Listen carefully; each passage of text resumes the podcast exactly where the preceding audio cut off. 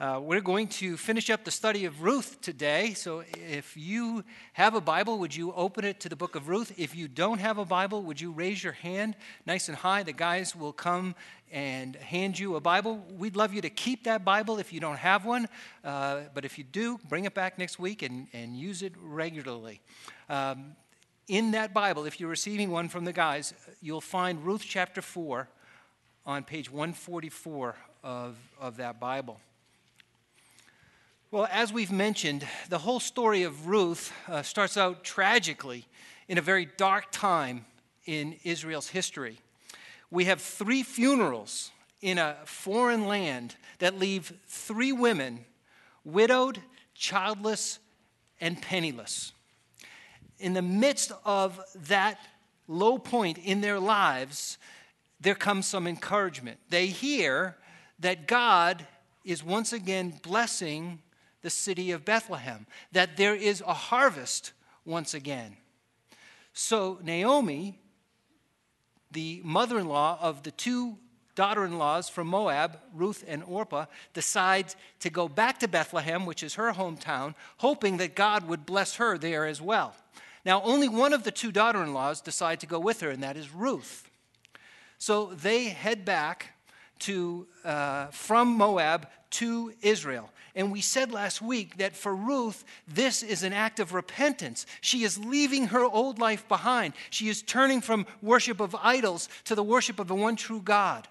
She is moving away from her old life to a new life with God and basically nothing else. So Ruth and Naomi uh, arrive in Bethlehem, and at that point, Ruth is a bitter and angry old woman. And then we find in chapter 2 that, that Ruth is kind of an asset for Naomi because she's willing to go out and work, to glean in the fields, to provide food for she and Naomi. So she goes, and in his providence, God brings Ruth to the field of Boaz. Now, we find that Boaz is a godly man a man who is courteous and caring to all of the people that he comes in contact with, a man who is generous, a man who attributes all of the events of life to God. He is a man living in stark contrast to the days of the judges when everyone was doing what was right in their own eyes. In my mind, Boaz is an example of one of my favorite verses in the entire Old Testament, and that's Micah 6 8. Micah says, He has showed you, O man, what is good, and what does the Lord require of you? To act justly, to love mercy, and to walk humbly before God. That's who Boaz was. That's what he was doing in the midst of those dark times. And you know what it tells me? It tells me that we can do the same thing. Yes, we live in a time of darkness, we live in a time of, of post Christianity, but we can love mercy. We can act justly. We can walk humbly before God and be a light in our community the way Boaz was a light in, in his community. So Ruth works for Boaz. And then in chapter 3, uh, we find that Naomi is really concerned for Ruth, and she knows that the best thing that can happen for her is for her to find a husband. So she sends Ruth to um, Boaz, uh, hoping to provide an opportunity for Ruth to marry Boaz, to consummate a marriage before the closer relative can find out about it. See, Ruth wanted to take a shortcut. Ruth wanted to do a good thing, but in the wrong way. And when Naomi wanted to do, sorry, thank you. You're all looking at me like I, said, I must have said something wrong there. Naomi wanted to do uh, a good thing in the wrong way. Ruth goes to Boaz. Boaz refuses to do anything. Boaz refuses to do a good thing in the wrong way. Boaz is unwilling to do what needs to be done in the light under the cover of darkness. Boaz is unwilling to circumvent the law and to eliminate the man who rightfully should have the opportunity to be the redeemer for Ruth and, and Boaz. So rather than doing something at that point, Boaz sends Ruth home and says, Wait, and I will do my best to take care of things. And that brings us to chapter 4, where we are going to be today. So if you have your Bibles open, Ruth chapter 4, page 144, I'm going to read verses 1 through 6. Now Boaz had gone up to the gate and sat down there, and behold, the Redeemer of whom Boaz had spoken came by. So Boaz said, Turn aside, friend, sit down here. And he turned aside and sat down. And he took ten men of the elders of the city and said, Sit down here. So they sat down.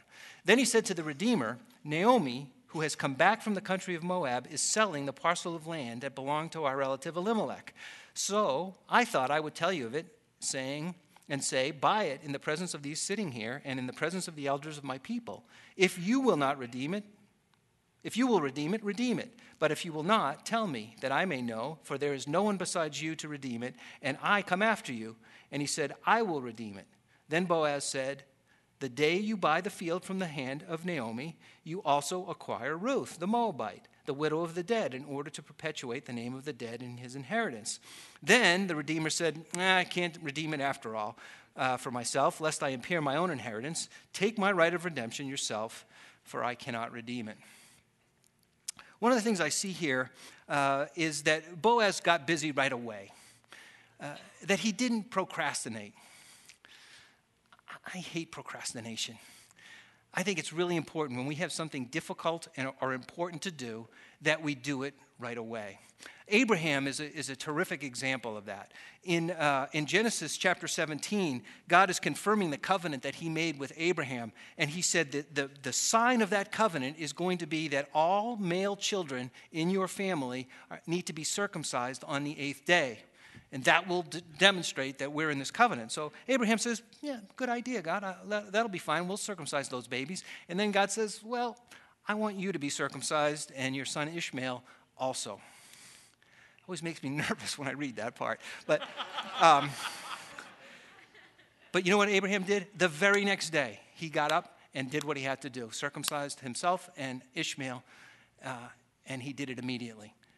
Another time in, in Genesis 22, God says to Abraham, I want you to take your son, the son of the promise, the son who you waited for for years and years and years, Isaac. I want you to take him and I want you to sacrifice him to me. The very next day, again, Genesis 22, verse 3, it says that Abraham got up the very first thing the very next day, loaded up the, the things that they needed in order to perform their sacrifice, and went off and went and got busy. If you've got a to do list and there's some things on there that are uncomfortable and you just rather not do them, do them right away. Get them done. Get them passed you'll, you'll feel so much better. And I think Boaz is a great example of that in going right to work first thing in the morning. And he goes to the gate. The gate of the city is the place where business was done in that day. It was usually a pretty large area of opening. In order to go to the fields or come from the fields or go to your business or whatever you had to do, you had to pass through the gate there were also rooms off of each uh, entry where you could conduct business. So Boaz goes directly to the gate, and again, in God's providence, immediately, the word here is translated behold. It's like, wow, all of a sudden, the guy he's looking for comes walking by. So Boaz says, Okay, you sit down. And then he goes and gets uh, 10 men, 10 of the elders of the city, in order to be witnesses. What's kind of interesting about that is that even today, in an Orthodox Jewish synagogue, you can't have a service unless there are 10 men present. And that goes back here to Ruth chapter 4. It's called a minyan. When I was a kid, I always hoped that that 10th guy wouldn't show up.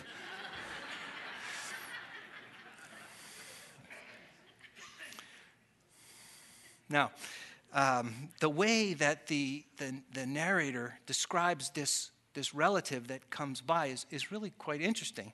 He refuses to give us his name. In fact, the Hebrew word that he uses when he describes him here, uh, it's, it's translated, uh, friend, turn aside and, and sit down here. But in reality, the, the proper Hebrew translation is uh, turn aside so and so and sit down here. In our vernacular today, it would be, uh, yo, uh, want to come over here and, and sit down. Um, he, we're not told his name at all throughout the entire story, but he is still the closest relative, and therefore he has the right to be the kinsman redeemer. Now, this idea of kinsman redeemer is one of the keys to the entire book of Ruth. The word redeem means to set free by paying a price. The Hebrew word is goel, the one who has the right and the duty according to the law, to redeem both the inheritance of the deceased relative and to marry his widow. If you want to look up those laws, you find the law on the inheritance in Leviticus 25. And if you want to find the law on the marrying the widow, you'd find that in Deuteronomy uh, 25. So if you want to do that for further study, that's where you would find that. Now, since it was God who assigned each family their land within their tribe, the land was of great importance to the people of Israel. Um, in order to make sure that land stayed in the family, God instituted this law of the kinsman redeemer. If a man died and he left a widow with no sons, then this closest relative had the opportunity to both buy the land on behalf of the family and marry the widow and provide her with sons who would then inherit the land so that that land would stay within that particular family. And this is the, the law that Naomi was kind of trying to circumvent uh, when she sent Ruth over to Boaz's house that evening. Again, but because Boaz knew that there was a closer relative, he refused to act at that time and said, Wait, I'll take care of things tomorrow. So, not everyone could fulfill the role of kinsman redeemer. There were three requirements that the law gave in order for one to be that kinsman redeemer. First, they had to be the closest relative.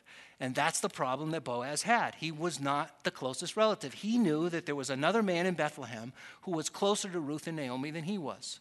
The second thing is you had to be able to redeem the land, you had to be able to afford to do it. And the third thing is you had to be willing to do it. And that's where we find that our closest relative ends up falling short. You see, he wasn't willing because he was afraid that by marry, by buying the land that he might uh, lose his inheritance because the land would not go to his children, they would end up going to Ruth's children.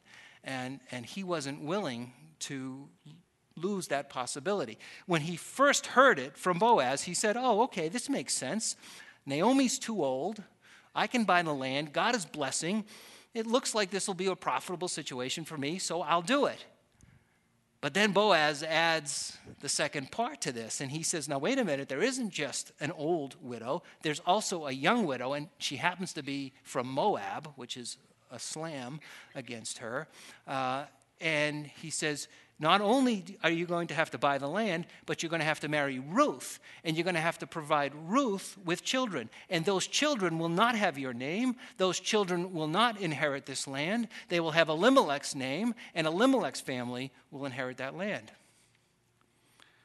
And he says, You know, yeah, I, you know, here's old Yo, and he says, uh, someone this morning mentioned you should call him Yoaz, so you have Boaz and Yoaz. I, th- I, thought that was, I thought that was pretty clever. I could never have thought of that on my own.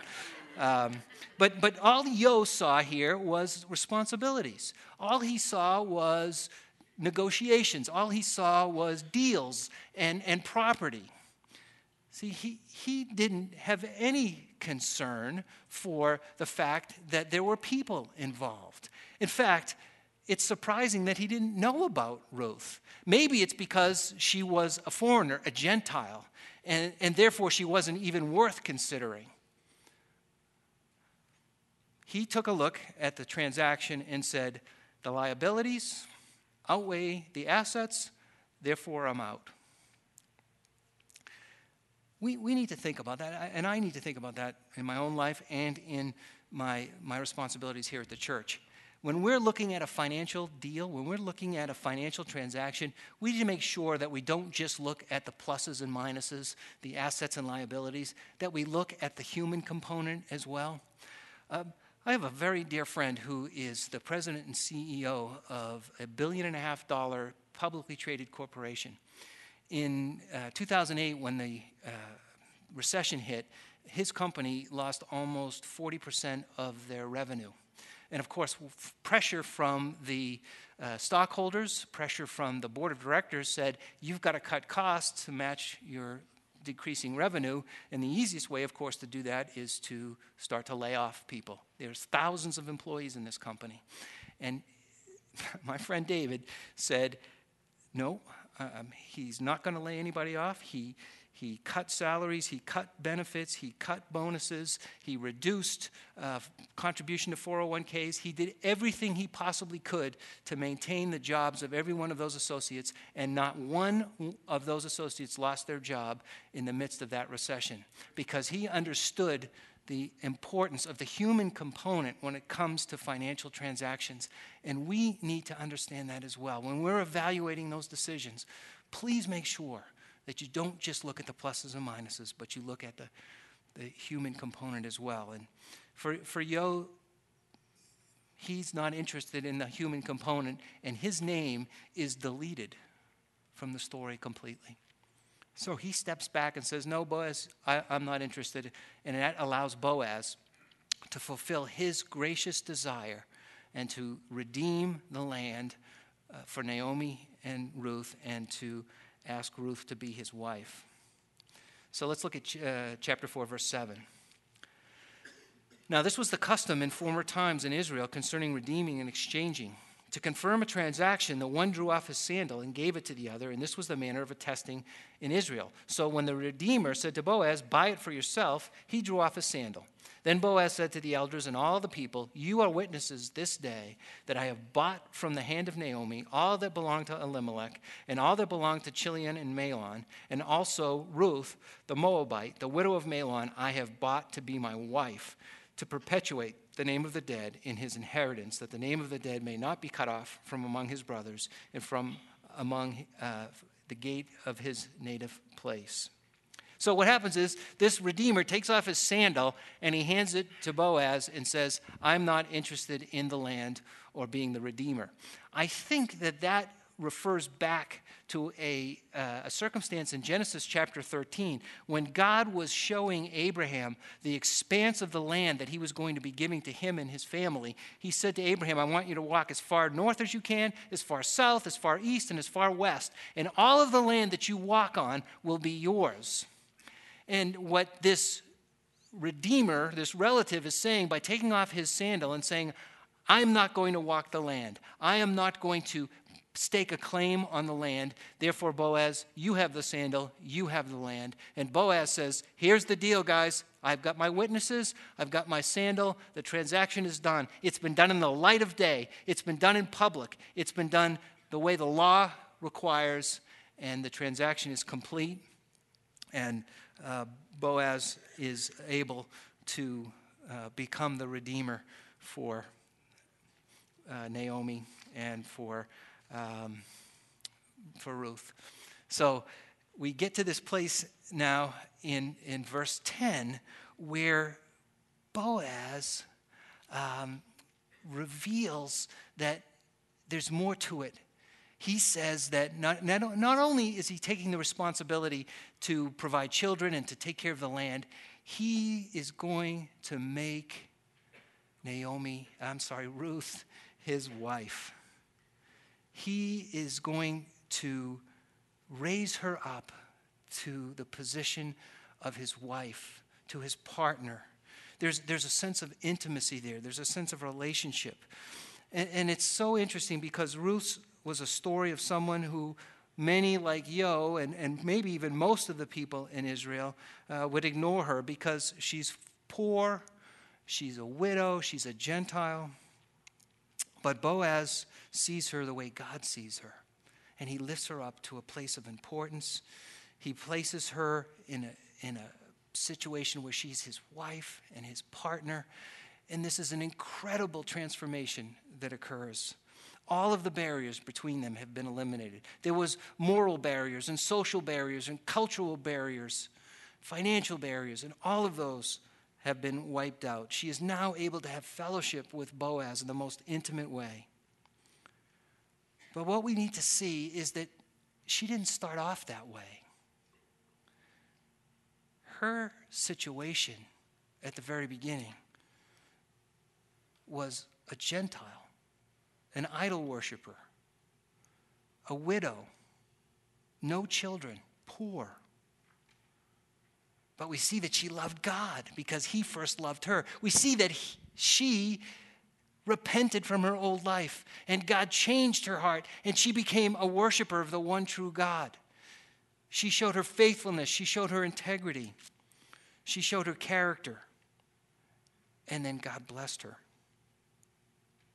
What this means is it really doesn't matter where we start or what we've done.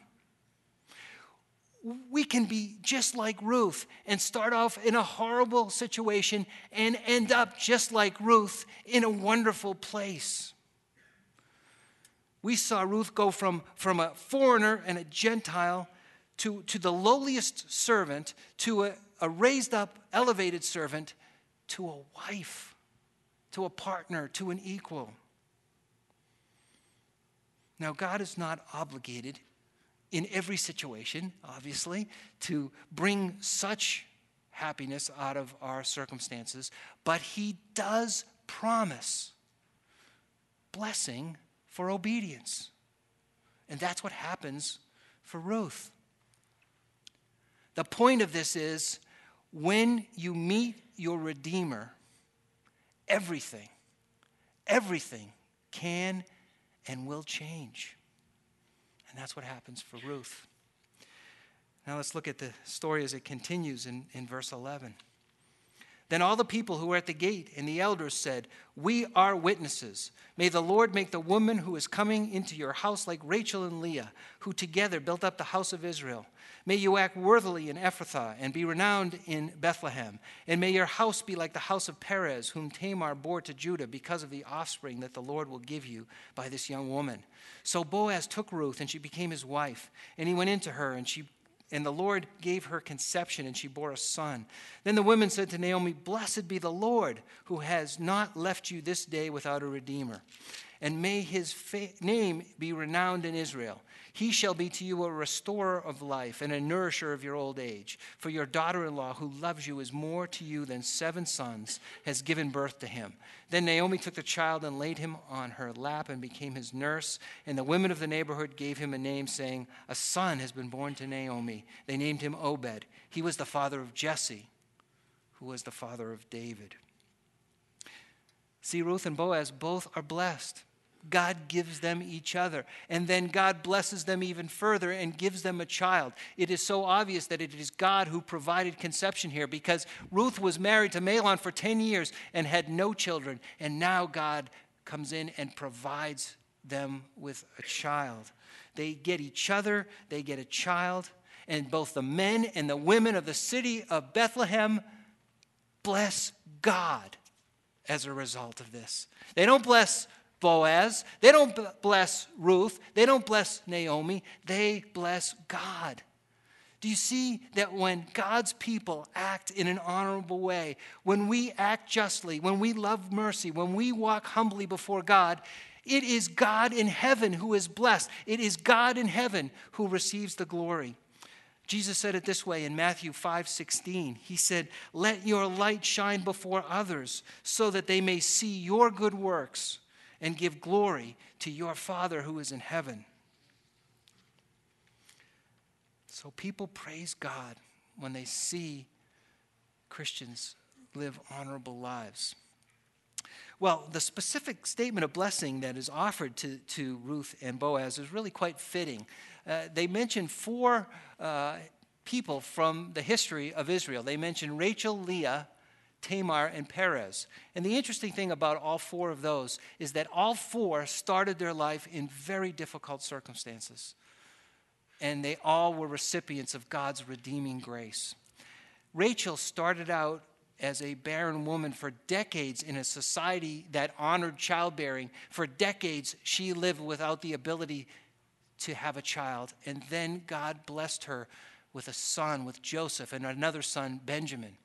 Leah Leah starts out as the unattractive, unloved wife of Jacob. But yet God gives her six sons and then gives her the honor of being buried alongside Jacob in the cave of Machpelah with Abraham and Isaac. then you have Tamar, who is the daughter in law of Judah, the son of Jacob.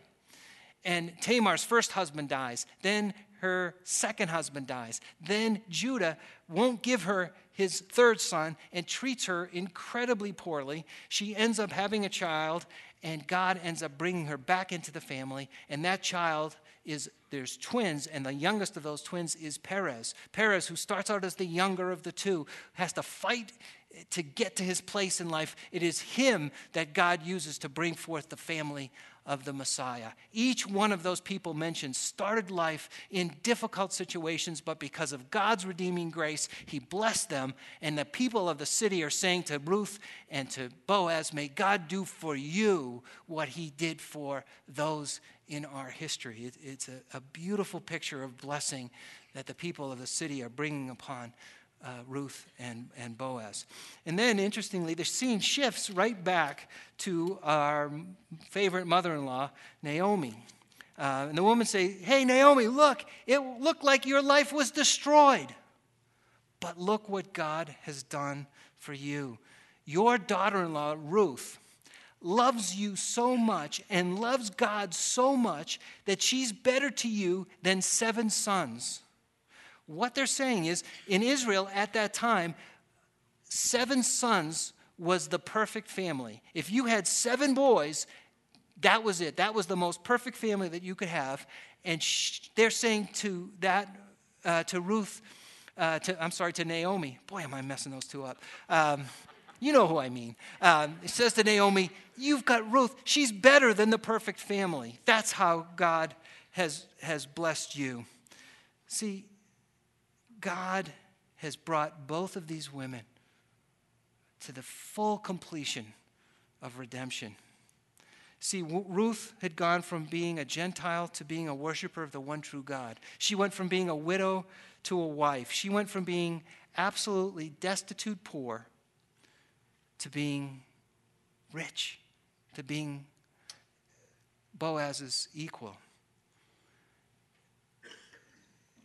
She went from being alone to being loved, from being barren and childless to being a wife and a mother. You see, Ruth, in the midst of her crisis, ran to God, and God blessed her. And then Naomi, Naomi goes from a bitter, empty, manipulative old woman to a blessed grandmother. Now, it, it, it, seems to me that Ruth's blessing is a result of obedience. I don't think that's necessarily the case with Naomi. I think Naomi's blessing is a result of God's faithfulness to bless and to have mercy upon whom he will have mercy. But what we have to see is in either case, whether we're manipulators and bitter and angry, or we're faithful and godly, we all need a redeemer. We all need a Redeemer. And the, the, the people of the city see Naomi in this final scene cradling her grandson. And the women of the, of the town come together and they all name this child Obed. It's kind of unusual that the, the neighborhood would be involved in, in naming the child, but that name literally means servant and he is the father of Jesse, who is the father of David. Through this story, through this love story, through all of the, the pain and, and the suffering and, and the changes, comes King David. It starts out as dark as it possibly could in the time of Judges when everyone was doing what was right in their own eyes. There was famines and funerals and it ends with redemption, salvation, marriage, a baby, and a king. The book of Ruth begins with three funerals and, and ends with a wedding. Chapter 1 is filled with sorrow and weeping. Chapter 4 is filled with rejoicing and blessing. Now, again, we know that not all of life stories have this kind of happy ending, but this book reminds us that God is writing the last chapter okay, that God is not through with us. this tells us that regardless of what situation that we're in, regardless of where we are, that the God, creator, king of the universe, is working to accomplish his purpose in our lives. That our story is not over. That God, who promises to work all things together for good for those who love him and are called according to his purpose, uh, is writing the last chapter of our lives. It is accomplishing his purpose through us. And, and then the book ends with, with a genealogy, which some, people, some commentators even think that this was kind of added on at the end because uh, it doesn't seem to fit with this, this love story that we read. But uh, I, I read it over and over again and think, what, what is this? Why is this genealogy here? And then it, it, it kind of hit me that, that there's some real importance in here. First of all, there's another place in Scripture where Ruth and Boaz are mentioned, and that happens to be in a genealogy. In Matthew chapter 1, verses 5 and 6, we read that Boaz is the son of Salmon by, forgot her name. Golly, by Rahab, sorry. by Rahab.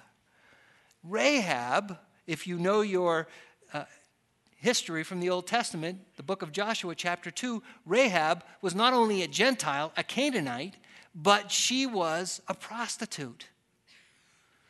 God is revealing that He can work and change anyone, that God can take our lives and write that last chapter in a way that honors him, that brings him glory, and that brings us good. Here is Rahab, the prostitute, who's listed in Hebrews chapter 11 in the Hall of Faith as a woman of exemplary faith because God changed her life. God wrote that last chapter. And now we have Obed. We know nothing about Obed other than he is Jesse's father. And we know that Jesse had eight sons, and the youngest of those eight sons was David. And we know that David, the king, points forward to Jesus because he was born out of the line of David. And the name that David carries hope. The name of David points to the Messiah when there will be a time of hope and peace, when all sorrow and sadness and sin will disappear that God is writing that last chapter. It may only be that it is our inheritance in heaven that He is holding out for us. It may be that our suffering goes right up until the very last day of our life, but we have an inheritance promised to us that is imperishable, that all of eternity we have to be with Him. Our story will end with God's purpose in mind. And that's the other thing I saw as, as I looked at this genealogy. All of a sudden, it hit me that all along in this story, something far greater is happening than what it appears when you first read it. From this simple genealogy, we see that these people's lives uh, have far greater impact than we can possibly imagine, that there is a wider purpose for this book. These people's lives had impact beyond their wildest imagine, imaginations because from them came Obed, came Jesse, came David, came Jesus. They couldn't see it. They couldn't see that far down the road, but God could. God always sees the big picture. God always has an eternal perspective. And what that means for us is that the events and the circumstances and the people that God brings into our lives serves his wider purpose. The people, the circumstances, and the events that God brings into our lives has an impact way beyond what we can possibly imagine. We often think that the everyday decisions that we make have no real significance or impact, but in reality, they are always connected The ordinary events of our lives are connected to the stupendous work of God in history. Everything we do, no matter how small, is important and is significant. Everything that we do is part of the great picture that God is painting in order to display His wisdom and His power and His glory to a dark and dying world. One of the great joys of the Christian life is that everything matters. Serving a, a, a widowed mother in law, gleaning in the field, getting married, having a baby. All of that stuff of life is important. All of it is connected to eternity. What this genealogy tells us is that everything we do is part of something bigger, way bigger than what they seem. This story is about ordinary people living ordinary lives. But those lives point to David, and David points to Jesus. In, in the dark days of the judges, God, in his providence, is preserving the royal line, not by heroic actions in battle, not by great daring deeds, but through the lives of ordinary people just like us. Flawed people, suffering people, faithful people, redeemed people. In the darkness of famine and funerals, when everyone is doing what is right in their own eyes, God is laying the foundation for the coming of the Messiah, the Redeemer of lost humanity. And He continues to work out His purposes, His redemptive plan in our lives today. You know what that means? That you can never say, I don't matter. You can never say, My life is not significant. You can never say, I don't have purpose because God is accomplishing His purpose through our lives, and that means that we have great significance and great purpose. Now, as, as important as that is, that is not the fundamental story that we need to see here. The most important element of this story in the book of Ruth is that this man, Boaz, is a type of Jesus Christ, who redeemed his bride, the church. You see, Jesus fulfilled all three requirements of the kinsman redeemer. He became a man in order to become a brother, in order to become our close relative. Hebrews chapter 2, verse 14 says this since therefore the children share in flesh and blood, he himself likewise partook of the same things. Jesus took on flesh and blood to become our close relative. Secondly, Jesus was able to be our kinsman redeemer. He was able because he lived a sinless life. 2 Corinthians 5:21 says, "For our sake he made him to be sin who knew no sin, so that in him we might become the righteousness of God. See, if he had been involved in the fall, if he had identified with our sinful nature, then he couldn't redeem us. He couldn't redeem himself, never mind redeem us. But because he was sinless, Jesus was able to be our kinsman redeemer. And then, thirdly, he was willing to be our kinsman redeemer. See, when he was brought before Pilate and the accusations were being made against him, he made no effort to defend himself. He made no effort to remove himself from that situation. Jesus was willing to die for us. Jesus was willing to pay the redemption price for his people. The sacrifice of Jesus Christ at the cross of Calvary was done with a willing heart. He did it because he wanted to. We've seen in Boaz, a mere human being, that, that he could love an outcast, that he could redeem her, that he could bring her into an intimate relationship with himself. How much more could Jesus love all of the outcasts of this world, redeem us, and bring us into an intimate relationship with himself? Some of you might remember the times when the good old Coke came in a, a bottle. And uh, when you got that bottle and you finished it, you could bring it back to the store that you bought it, and they would give you a few pennies for bringing it back. They would buy the bottle back, they would redeem it. Now, most people, because it was only a few pennies, didn't think that it was worth the time or the effort or the energy to bring those bottles back to the store, so they just throw them out. Well, I grew up in a broken home and we didn't have very much, so uh, those bottles were worth something to me. So I'd go around and in the trash and look around for different places.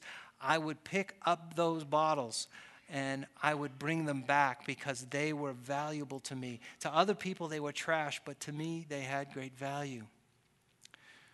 See, that's a picture of what Christ did for us as our kinsman redeemer. He saw us as valuable. He picked us up. He redeemed us.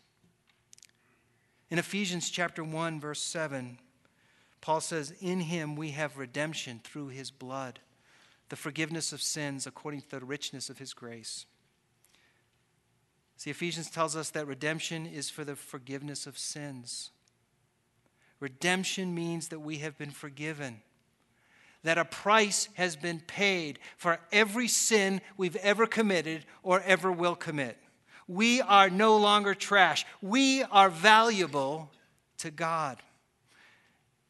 And He picks us up, and He redeems us, and He recycles us for use for His kingdom and for His glory. The big difference, though, is those stores would pay a couple of pennies for those bottles. Jesus paid the ultimate price for our redemption. He paid the price of his life so that he could redeem us. See, Jesus went to the cross and said, It's finished. Because Jesus, our Redeemer, is God. Jesus lived the life that we could never live, died the death that we should have died. And on the cross, he said, It's finished, it's done. There's nothing for us to do to be redeemed. He's done it all. He did everything. Because we're sinners and we can't redeem ourselves. Jesus Christ is our Redeemer. Jesus Christ is our Boaz. He knows all about us. He knows everything that we've done. And yet, He redeems us anyway. Now, I think it's important for us to know that for Boaz, there was more than just fulfilling the law and um, because he was a relative is why he redeemed Ruth. I think there were two other really important reasons why he did it. The first is that he loved her. Boaz loved Ruth despite her lineage, despite the fact that she was a Gentile. He her, loved her despite the fact that she was poor. He loved her this, despite the fact that she had absolutely nothing to offer him other than herself. He loved her with a selfless love that sought nothing in return but only her best interests.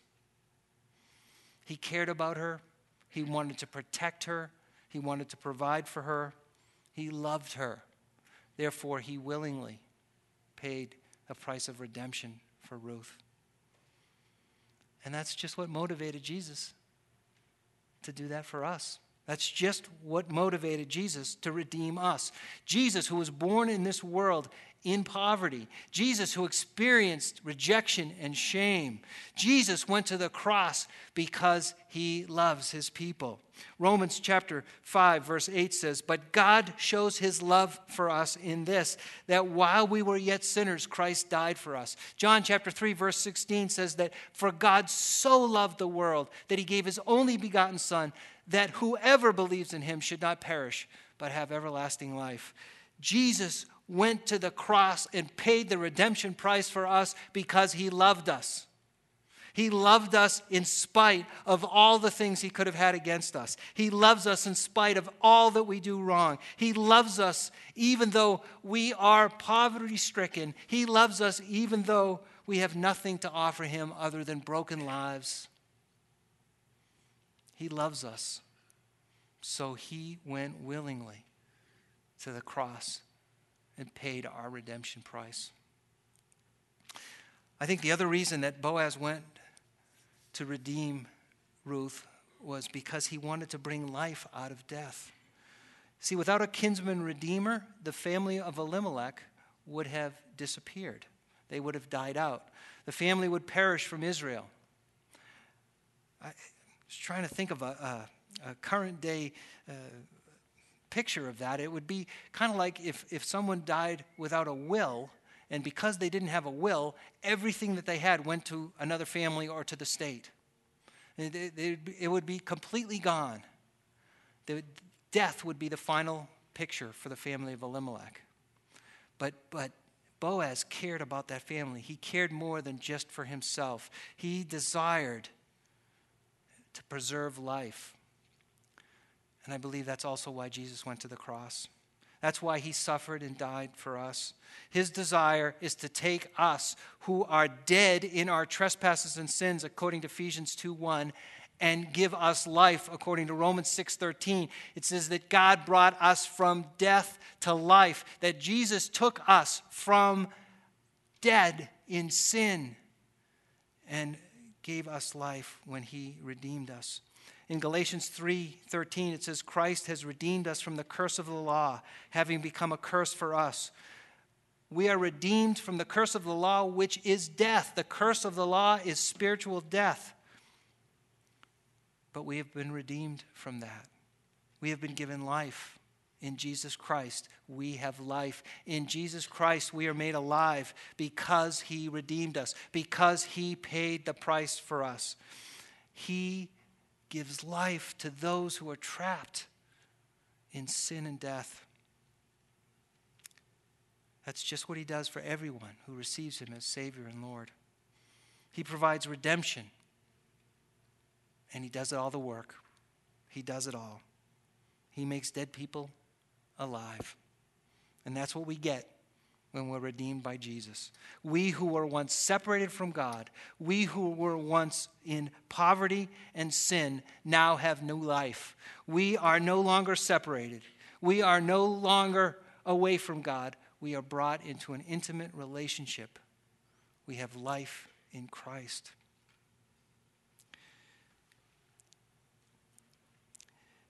This idea of redemption not only saves us from death and gives us life, but it saves us from something, death, to something. And that is a life of purity and service to God. Listen to what Paul says in Titus chapter 2 verse 14. He says speaking of Jesus, who gave himself for us that he might redeem us from every lawless deed and purify for himself his own special people, zealous for good works. See, we're saved from our life of sinfulness to a life of purity. We are saved from a life of rebellion against God to a life of service to God. When Jesus takes us and gives us life, he puts us on the path of serving him, of living a life that honors him, of being the people that he designed us to be, to act justly, to love mercy, and to walk humbly before God. See, every one of us can picture ourselves in this story someplace. Some of us will find ourselves still in chapter one, still in that very hard place in life, If you are there, if you are still in chapter one, I would encourage you to do what Ruth did and continue to follow God. Continue to turn away from that old life of sin. And regardless of your circumstances, stay with God, run after God, stay in His will, stay on His path, stay in His truth. Because God hasn't finished with you. God is still writing that last chapter. Trust Him and His purposes. Well, maybe you're here and, and you're in chapter four. Maybe life was hard and now God has brought blessing into your life and you're at a good place, may I remind you now then to live that life of purity, to live that life of service, to live a life that honors God, to live a life that serves Him, and to be thankful. Be thankful to God that He has you where He has you. See, either way, God is working His purpose his big picture, His plan in our lives. We need to thank our Boaz, our Jesus, our Redeemer. Now, maybe you're in a third category here today. Maybe you've never experienced the joy of redemption. Maybe you've never been brought into an intimate relationship with the great King of the universe. If that's you, if that's you and you're here today, will you please, please come to Jesus? Repent of your sin. Do, do just what Ruth did. Turn away from that old life and, and turn to Jesus. Trust him as your Redeemer. Come to him as Ruth came to Boaz, asking him to be her Redeemer and ask Jesus in repentance, turn away, and in faith, trusting Him that He is who He says He is, and ask Him to come and redeem you, to change your destination from hell to heaven, to give you life where there is only death. And all you have to do is ask. All you have to do is come, believing He is who He says He is. Maybe you can talk to the person that came with you. Maybe you'll come down front after the service and talk to somebody that'll be here. I beg you, don't let this day go by without a Redeemer because a Redeemer changes everything.